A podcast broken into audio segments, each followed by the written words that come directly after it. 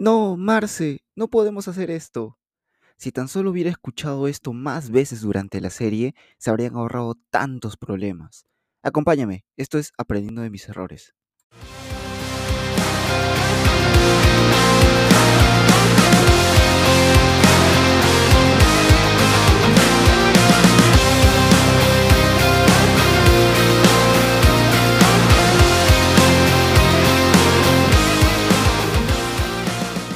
Bienvenidos a este quinto episodio. Mi nombre es Joe Barandiarán Cortés y esto es Aprendiendo de Mis Errores, el podcast en el que hablaremos de diversas metodologías como herramientas que te puedan servir para impulsarte tanto en tu campo laboral como en tus proyectos personales.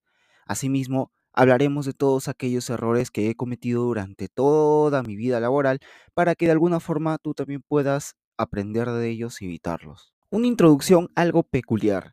Y es que estoy aprovechando que esta serie está anunciando su próxima salida de Netflix desde el 1 de julio para poder proporcionarles algunas lecciones que podrías tener en cuenta sobre qué no hacer cuando te encuentras manejando un equipo o una compañía, o incluso si eres un colaborador. Si no has visto la serie, me veo obligado a darte un spoiler alert o una alerta de spoiler. Y sí, a los que llegaron a ver la serie hay muchísimas cosas que no deberían hacer, como por ejemplo el hecho de que manejaban sus vehículos alcoholizados.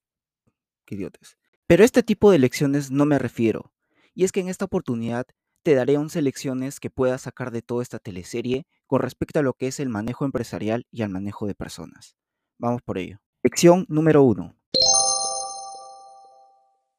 Jamás levantes la voz ni llames la atención a alguien delante de sus compañeros. Trata a tu personal siempre con respeto. Dentro de la serie, uno de los protagonistas, o de hecho el galán de la teleserie, el doctor Armando Mendoza, es un señor bastante explosivo, con un carácter del demonio, y que en lo particular casi nadie puede aguantar, pues se la pasa gritando a diestra y siniestra, si algo no resulta como él espera. Ahora, buen inicio para el punto, debido a que considero que no hay mejor forma de empezar que marcar el respeto en el área de trabajo. Y este señor hace completamente lo opuesto, gritando a Patricia, su secretaria, a Marcela, su novia, e incluso a Betty, su asistente y protagonista, por sobre cualquier capacidad de explotar. Y sí, ya lo estoy escuchando. Es que esa persona me saca de quicio. Y créeme, yo también lo he gozado. Incluso he caído en el error de levantarle la voz a mi personal cuando sentía que ya no lo podía tolerar. Pero al final y al cabo, esto es aprendiendo de mis errores. Y la lección que aprendí de esto es siempre mantener la calma, incluso cuando sea algo completamente desquiciante. ¡Desquiciante, por Dios! Pero déjenme decirles algo. El lugar de trabajo jamás va a ser un sitio en el que el 100% del tiempo vas a estar tranquilo. Y si es así, demonios, qué hueva. Pero debes aprender a mantener tus emociones en control, tanto si eres colaborador como responsable de grupo. Y si en tal caso te ves en la necesidad de llamarle la atención, y aquí va algo muy importante, hazlo en privado y asegúrate que absolutamente nadie escuche. Porque, en definitiva, si es que lo haces en público, vas a terminar por acabar con la autoestima de esa persona y eso es lo que al final no vas a querer. Lección número 2. Jamás escondas los resultados de la compañía a los stakeholders. Error garrafal. Y es que en la teleserie vemos que el doctor Armando Mendoza hace lo imposible para esconderle los resultados reales de la empresa a la junta directiva, hasta que, como dicen aquí, se reventó el chupo, desencadenando su despido inmediato a la presidencia de la compañía, además de una serie de consecuencias emocionales que esto le causó. En fin, maquillaba el balance de la compañía para decir a los accionistas que todo iba viento en popa, cuando en realidad no era así. Probablemente si esto les hubiera comunicado lo sucedido y hubiese sido completamente sincero, se habrían ahorrado tantos problemas y dilemas que vinieron posterior a ello. A lo que voy es que seas sincero con aquellas personas que te están brindando la confianza para poder ocupar el puesto en el que estés. Y sobre todo, hazte responsable de las decisiones que tomes en tanto estés a cargo de la compañía. Recuerda siempre que las mentiras tienen patas cortas y en el momento en que salen a la luz, probablemente sea casi imposible encontrar o tener un punto de retorno. Una empresa, como saben, se conforma por diversas áreas: finanzas, operaciones, recursos humanos, legal, TI o tecnologías de la información, investigación y desarrollo, etcétera, etcétera, etcétera. Pero todas estas áreas responden a aquellas personas o entidades que conforman sus grupos de interés. Pero cuando estos grupos de interés son internos, es decir, accionistas, colaboradores, junta directiva, etcétera, etcétera, etcétera, se les denomina shareholders. En tanto, viendo la figura macro en la que se sitúan los shareholders, pero además se suman los proveedores, los clientes, la comunidad, el gobierno, entre otros, a todo esto se le denomina stakeholders. Ahora, mantener contentos a todos ellos es importantísimo para que la compañía prospere, por lo que debe ser sincero completamente en el caso suceda algo durante tu gestión. En pocas palabras, devolver la confianza brindada con resultados claros y en caso las cosas no marchen como uno pronosticaba, decirlas. Simplemente eso, decirlas, pero presentando siempre un plan de acción. Eso es importantísimo. Ahí es donde genera el cambio. Eso, aunque no lo creas, demuestra preparación y profesionalismo. Lección número 3. No conviertas el baño en tu sala de juntas. En la teleserie vemos este famoso grupo que se denominaron el Cuartel de las Feas, las cuales siempre tenían un 911, estoy haciendo comillas en el aire, que era un código para una emergencia. Corrían todas al baño sin importarle las funciones que estuvieran realizando. Incluso dejaban las áreas que no debían quedar desatendidas, como la recepción, sin alguien que pudiera hacerlo. Ahora, como han podido notar desde un principio en este podcast, mi orientación va un poco a las personas y el desarrollo de las relaciones personales para el logro de los objetivos. Pero hasta a mí, me parecía una exageración lo que ellas hacían, ya que en el trabajo lo dejaban completamente de lado para poder atender cosas personales. Y no digo que no puedas hacerlo. Si es una llamada personal por un tema de urgencia o una salida por algo que pudo haber pasado en tu casa, estoy completamente a favor que se tome el tiempo para atender este tipo de situaciones, puesto que creo firmemente que eso va a afectar no solo en un 90% o un 80%, sino en un 100% tu desempeño. Pero mantén un equilibrio. Recuerda que al trabajo se va a cumplir objetivos, no a chismosear todo el día con tus compañeros de trabajo. Eso es enteramente improductivo y en lo personal sí me molesta cuando este tipo de cosas pasan. Es más, hasta estoy en contra. Hay momento para todo, pero el lugar de trabajo, en definitiva, no es el mejor lugar para tratar este tipo de asuntos. Lección número 4. Jamás trates a los clientes internos diferente que a los externos. Esto lo pude ver en la tan famosa Patricia Fernández, quien trataba como escoria a todos sus compañeros, pero cuando venía Roberto o Margarita, papás de Armando y dueños de la compañía, ¡puf!, era la persona más amable del mundo, que hasta un poco más les besaba los pies. Y eso lo he visto mucho durante toda mi vida laboral. Todos somos personas que merecemos respeto y en definitiva no puedes o es más, no debes tratar a tus compañeros completamente diferente que a tus jefes o a tus clientes. Porque aunque no lo creas, eso se percibe y se nota muchísimo cuando solo te trata de esa forma porque ocupas un cargo, el cargo que ocupes. Pero cuando te das la espalda, ¡pum!, te clava una estaca y hasta habla mal de uno. Les voy a poner un ejemplo.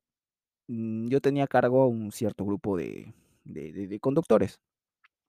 Y estos señores, delante mío era, uy, jefecito, que por aquí, que por allá. Pero cuando me daba la espalda, cuando estaban entre ellos, qué cosas no decían, en serio. Y cuando los encaraba, no, yo jamás he dicho eso, que no es así, que no es así. Nada. O sea, ese tipo de cosas también tienes que cuidarte. Y es muy natural, es muy normal que pase dentro de... Y es más, es muy normal si es que estás a cargo de algunas personas, es muy normal que pase. Esta lección la aprendí justo del jefe del que les mencioné en el capítulo 0. Una excelente persona y líder. Por cierto, si estás escuchando esto, te mando un saludo, Marcelo. Y es más, voy a utilizar el ejemplo que él utilizó para explicarme esto. Ponte que estás en un restaurante al que vas con tu grupo de amigos y hacen un pedido. Ha pasado 15 minutos y a todos tus amigos les han traído lo que han ordenado, excepto a ti. Pasa media hora, todos ya han comido y siguen sin traerte tu pedido. ¿Cómo te sentirías? Exacto, estarías molestísimo por el pésimo servicio y es más, si estás con hambre, puedes salir una persona que en realidad no eres. Al menos mi caso. Y terminar mentándole la madre, y estoy exagerando, a todos por simplemente esto. Cosa muy diferente, teniendo el mismo caso con la demora de tu pedido, pero que en esta oportunidad el mesero se te acerca a comunicarte que ha habido un pequeño problema en la cocina y puede que incluso tarde un poquito más tu pedido, pero como cortesía te ofrece una entrada a elegir para aguantar el hambre en tanto sale tu platillo. Ah, muy diferente, ¿cierto? Vas a seguir fastidiado, de hecho, pero ya no vas a querer ir a la cocina a pegarle al chef. Y es más, hasta tu experiencia puede mejorar en esta situación. Ahora, imagínate ese comportamiento no solo con tus clientes externos, sino con tus clientes internos. ¿Y a quién voy a llamar cliente interno? A todos aquellos colaboradores y proveedores con los que trabajas. ¡Puf! No te imaginas la diferencia que esto puede hacer. Lección número 5. No juzgues por el físico al momento de contratar a tu personal. Es el propio contexto de la serie. Y eso se puede ver en el primer episodio, ya que, por la necesidad de tener un trabajo, Betty se ve en la situación de aceptar un trabajo en el que obviamente estaba sobrecalificada, ya que su currículum era impresionante. ¿Y todo por qué? Por su apariencia física. Si bien vivimos en un mundo bastante físico, al menos para las personas que hacen reclutamiento y selección, este puede ser su peor pecado, ya que juzgarías a alguien por simplemente cómo luce, en lugar de lo que puede ofrecer a la compañía. Y ojo, tampoco estoy diciendo que vayas a la oficina en pijamas. No, tampoco es así. Si hay un código de vestimenta, se tiene que respetar, en definitiva. Pero no puedes asumir que no es el idóneo para algún puesto simplemente por la forma en la que se ve. A pesar de que estemos hablando de la teleserie, voy a hablarles únicamente en este punto de otra serie que también me encantó. Y de hecho la vi por completo. Suits, en su título en inglés, o La Ley de los Audaces, en su título en español, en la que el protagonista Harvey Specter contrata como secretaria a una señora con una capacidad increíble en lugar de una fila de modelos que postularon para el puesto. Y tampoco estoy diciendo que contrates a personal sobrecalificado, porque probablemente tu estructura actual ni siquiera te lo permita. A lo que me voy es que debes tener mucho ojo para captar personal que puede sumar a tu equipo. El dueño de una empresa en la que trabajé, aquí no voy a nombrar, pero si escucha esto en alguna oportunidad, le mando un saludo. Usted sabe quién es. Es uno de los mejores líderes que he visto en mi vida y a quien le importaba muchísimo, muchísimo las personas con quienes trabajaba, al punto de que invertía muchísimo en capacitaciones para el desarrollo de su personal. Y fue justamente en una de estas capacitaciones que mencionó esto, y de hecho se me quedó grabadísimo. Parece una fórmula matemática, pero en realidad no lo es. Y así va. C más H por A. Conocimiento más habilidad por actitud. ¿Qué significa esto?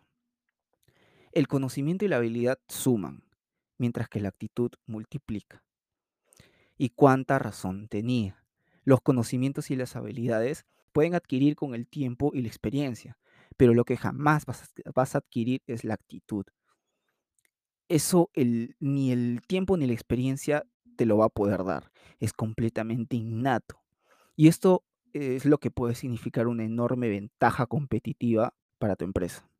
Por lo que sí les digo a aquellos responsables de reclutamiento y selección, fíjense en el potencial de las personas, porque puede tener 30 años de experiencia, pero probablemente esté aburrido del puesto en el que esté. Y es más, puede generar un estancamiento en la propia área. Y, y algo muchísimo peor, que el hecho de que ya tienes tantos años de experiencia puede darte esa soberbia de ya no querer aprender más de lo que ya sabe. Y eso a largo plazo, en definitiva, puede ser un cáncer para tu organización. Lección número 6. Evita que te vean como el pervertido de la oficina. Este en definitiva es el punto que más risa me da. Y es que hay un personaje muy particular en esta serie, el doctor Gutiérrez, que incluso hace un movimiento de sus labios muy peculiar cuando ve a una chica guapa o en una situación bastante incómoda o pervertida. Esto se ve horrible en un contexto profesional. El hecho de que te creas el Don Juan de la oficina te reduce 3000% tu profesionalismo. Y no estoy exagerando. Y peor si te encargas de la selección del personal, porque pierdes seriedad por completo y puedes espantar a las personas con quienes no solo trabajas, sino también con quien tienes interacción. Una cosa es un contexto entre amigos, y no nos hagamos tontos. Entre hombres hay una altísima probabilidad que un lenguaje así se produzca, y otra muy diferente es lo que quieres proyectar profesionalmente. Muchos dicen que la imagen no lo es todo, pero lastimosamente es la forma en la que los demás nos ven. Y sí, somos bastante responsables de lo que queremos proyectar. Y esta tiene que ser coherente con el puesto con el que tenemos. Porque si tienes un cargo de poder, no puedes andar por la vida hablando en un lenguaje bastante vulgar por todo el lugar. Y esto me tocó aprenderlo, porque de hecho en un trabajo en el que estuve, tenía un puesto de bastante responsabilidad y había veces que en las que sí me soltaba unas tremendas palabrotas. Hasta con quien trabajaba la oficina del costado me dijo: uy, joven, no puede hacer eso porque de verdad que si se escucha, y se escucha fuerte y se escucha feo. ¡Pum! Como un baldazo de agua fría. Desde ahí empecé a moderar mi lenguaje, al menos cuando la situación era bastante seria. Y créeme que esa imagen, la imagen que tú proyectas como profesional, esta queda en la persona. Es casi imposible borrarla. Y si es de pervertido, ¡tam! Mucho peor. Lección número 7. Evita los proveedores de dudosa procedencia. Ay, Armando. Esta vez vemos cómo el tan conocido doctor, junto con su socio y amigo Mario Calderón, por buscar desesperadamente aumentar su margen de beneficio, incurren en buscar proveedores más baratos y de hecho, sí, encuentran uno, que resulta que les ofrecía la misma oferta en cuanto a calidad, pero el precio era muchísimo menor a los proveedores de su país. Y como es lógico, decidieron comprarle. Pero este proveedor resultó ser un contrabandista, siendo incautado absolutamente todo en aduanas, apenas pisó suelo de su país. Para empeorar la situación, tuvieron que hacer uso de financiamiento externo para poder cubrir este costo. Lo que sobra decir, perdieron $2 millones por esta decisión. Aquí hay algo que me sorprende a pesar del tamaño de esta empresa. No tenía un área de logística y una subárea que se encargara de las compras, al extremo que el mismo director ejecutivo o el CEO o el presidente se encargaba de ello. Y obviamente, por más que seas el director, no lo vas a saber todo. El director evalúa y aprueba, pero no tiene por qué estar inmiscuyéndose en tareas propias de un área. Ahora, si es que la empresa es pequeña, es demasiado obvio que el dueño se encarga de todo. Pero a lo que me voy es que esta empresa no tenía, o sea, es una empresa de tal envergadura y a pesar de que sea en ficción, es imposible que no tenga un área encargada. Pero esto va para aquellos que su estructura organizacional no les permite aún contratar personal que se encargue de las compras y la logística. Hay muchísima oferta para cualquier producto que estés buscando. Aquí debes hacer tu tarea e investigar a quién le estás comprando, porque al menos al inicio aún no tienes la confianza como para poder cumplir un pedido tan grande. Esta lección va para ambas partes. Para el encargado de compras, haz tu tarea. Y para el director ejecutivo, no hagas pedidos tan grandes, especialmente si es con financiamiento externo, a empresas o proveedores nuevos en el sector. Sé un poquito más prudente con los recursos de tu compañía. Lección número 8. Haz que prime la calidad sobre el costo. Al final, los clientes lo van a pagar. Y en esto sí es partícipe la protagonista. En esta oportunidad, Betty le da el consejo a Armando que para poder llegar a su meta en el margen neto es necesario reducir costos. Opinión que el diseñador estrella estuvo completamente en desacuerdo y que en definitiva impactó en la calidad, en la imagen y por consecuencia en las ventas. Esto va para los financieros netamente. La imagen de la marca y la fidelidad del cliente. Esto, a pesar de ser intangible, representa el aumento o la reducción de ingresos para la compañía. Y esto pasó cuando Armando decidió comprar a proveedores muchísimo más baratos, pero con una calidad evidentemente menor a la que ellos estaban acostumbrados. Esa colección sobra decir que fue un fracaso, y no solo en un término comercial, ya que fue una devolución del 100%. Imaginas, 100% que te devuelvan de toda tu producción es un golpe durísimo para quien sea, sino que además afectó la imagen de la empresa y perdió esa imagen de exclusividad por vender algo que te costó muchísimo más barato producirlo, pero siguió manteniendo su precio de venta al público. Es decir, le vendieron papas por camotes, o sea, una basura de tela, pero al mismo precio. A lo que me voy es con respecto a la percepción del valor del cliente, ya que si es que siente que el producto vale la pena del mundo, ya sea porque es un modelo exclusivo, por la calidad de los materiales, por el acabado, por el diseño e incluso por el trato de los vendedores, el cliente va a pagar ese sobreprecio. Lo va a hacer únicamente con el afán de vivir una experiencia muchísimo más agradable. Hagamos que se trate de esas experiencias por sobre el ahorro. Ahora que quiero que quede esto bastante claro. No estoy diciendo que el control de costos es malo. De hecho, es la mejor forma de optimizar los recursos, lo que es muy, pero muy bueno. A lo que me voy es que no sacrifiques algo tan intangible.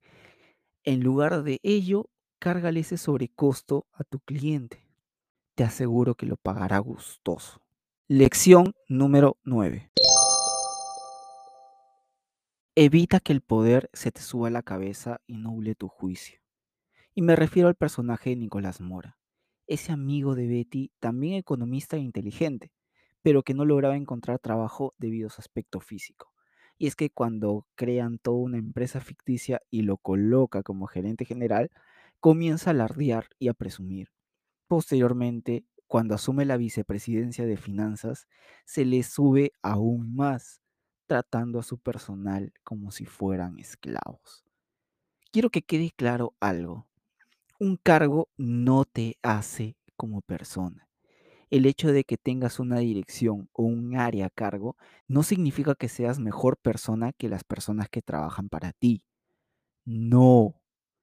Mi mamá me dijo, de hecho, si es que me está escuchando, un saludo, mamá. Me dijo algo cuando apenas estaba iniciando mi carrera al ver una conducta muy despreciable de mi parte. Y es algo que me quedó grabado por siempre. Me dijo, no eres ni peor ni mejor que nadie. Lo único que has tenido son mayores oportunidades. Y esto en vista de que mi mamá y mi hermano pudieron pagarme el pregrado, cosa que no todos tienen el privilegio de tener. Sí, tuve la oportunidad de estudiar, pero eso no me va a hacer mejor que la persona que no lo hizo, ni tampoco me hace peor que la persona que estudió en una universidad en el extranjero. Yo valgo por quien soy, por los valores que tengo, por los principios que día a día marcan mis acciones, y me molesten demasiado cuando hay gente que se alucina muchísimo mejor persona que otra simplemente por tener un mayor cargo. Mira, he conocido a dueños de empresas que facturan millones, muchísimo más humildes que un jefe de área pedorro que ninguneaba a su personal. Lo que te quiero dejar como lección es: mantente humilde siempre y siempre demuestra educación. Lección número 10. Evita hacer jugadas sucias para huir de tus acreedores. Y sí, otra vez Armando. Me llevo preguntando cuántos de estos errores ha cometido, pero en fin, los pongo en contexto.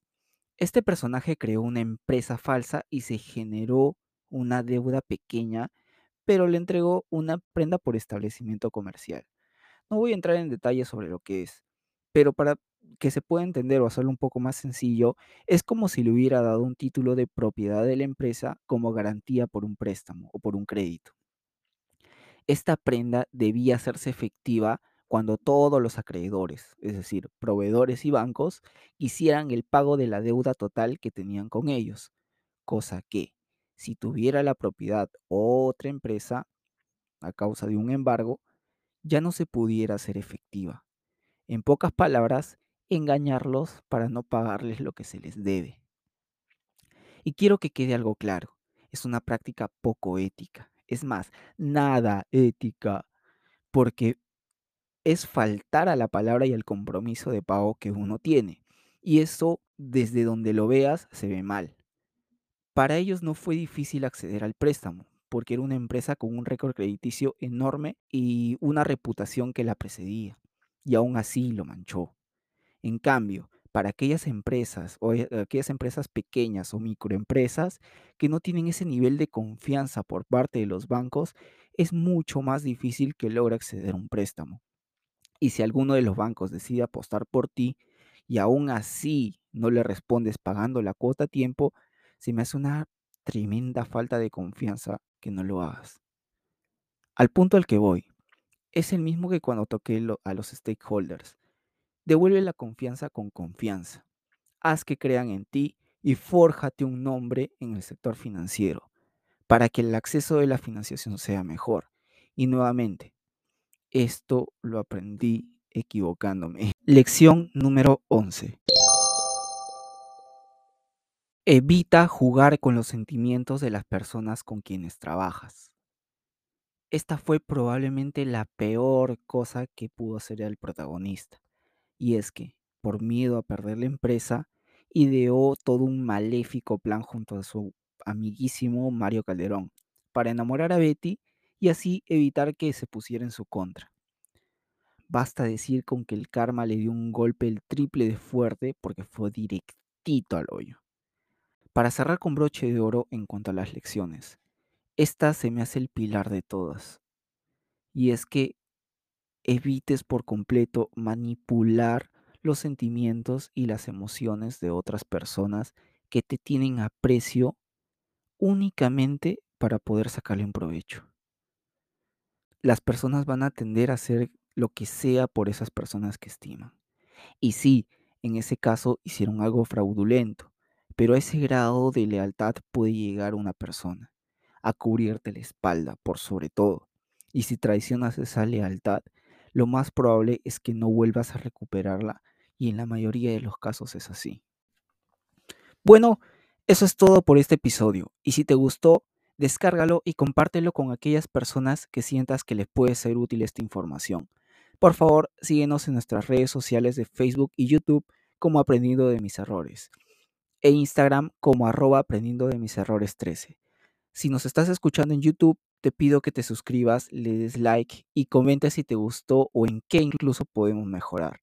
Asimismo, puedes encontrarnos en nuestras plataformas de Google Podcast, Spotify y Apple Podcast como Aprendiendo de Mis Errores. Por favor, déjanos tus 5 estrellas y tu reseña si estás en Apple Podcast y tus 5 estrellas si estás en Spotify. Ayúdeme a que este contenido llegue a todos aquellos a quienes les pueda servir. Muchas gracias por su atención y nos vemos en el próximo episodio.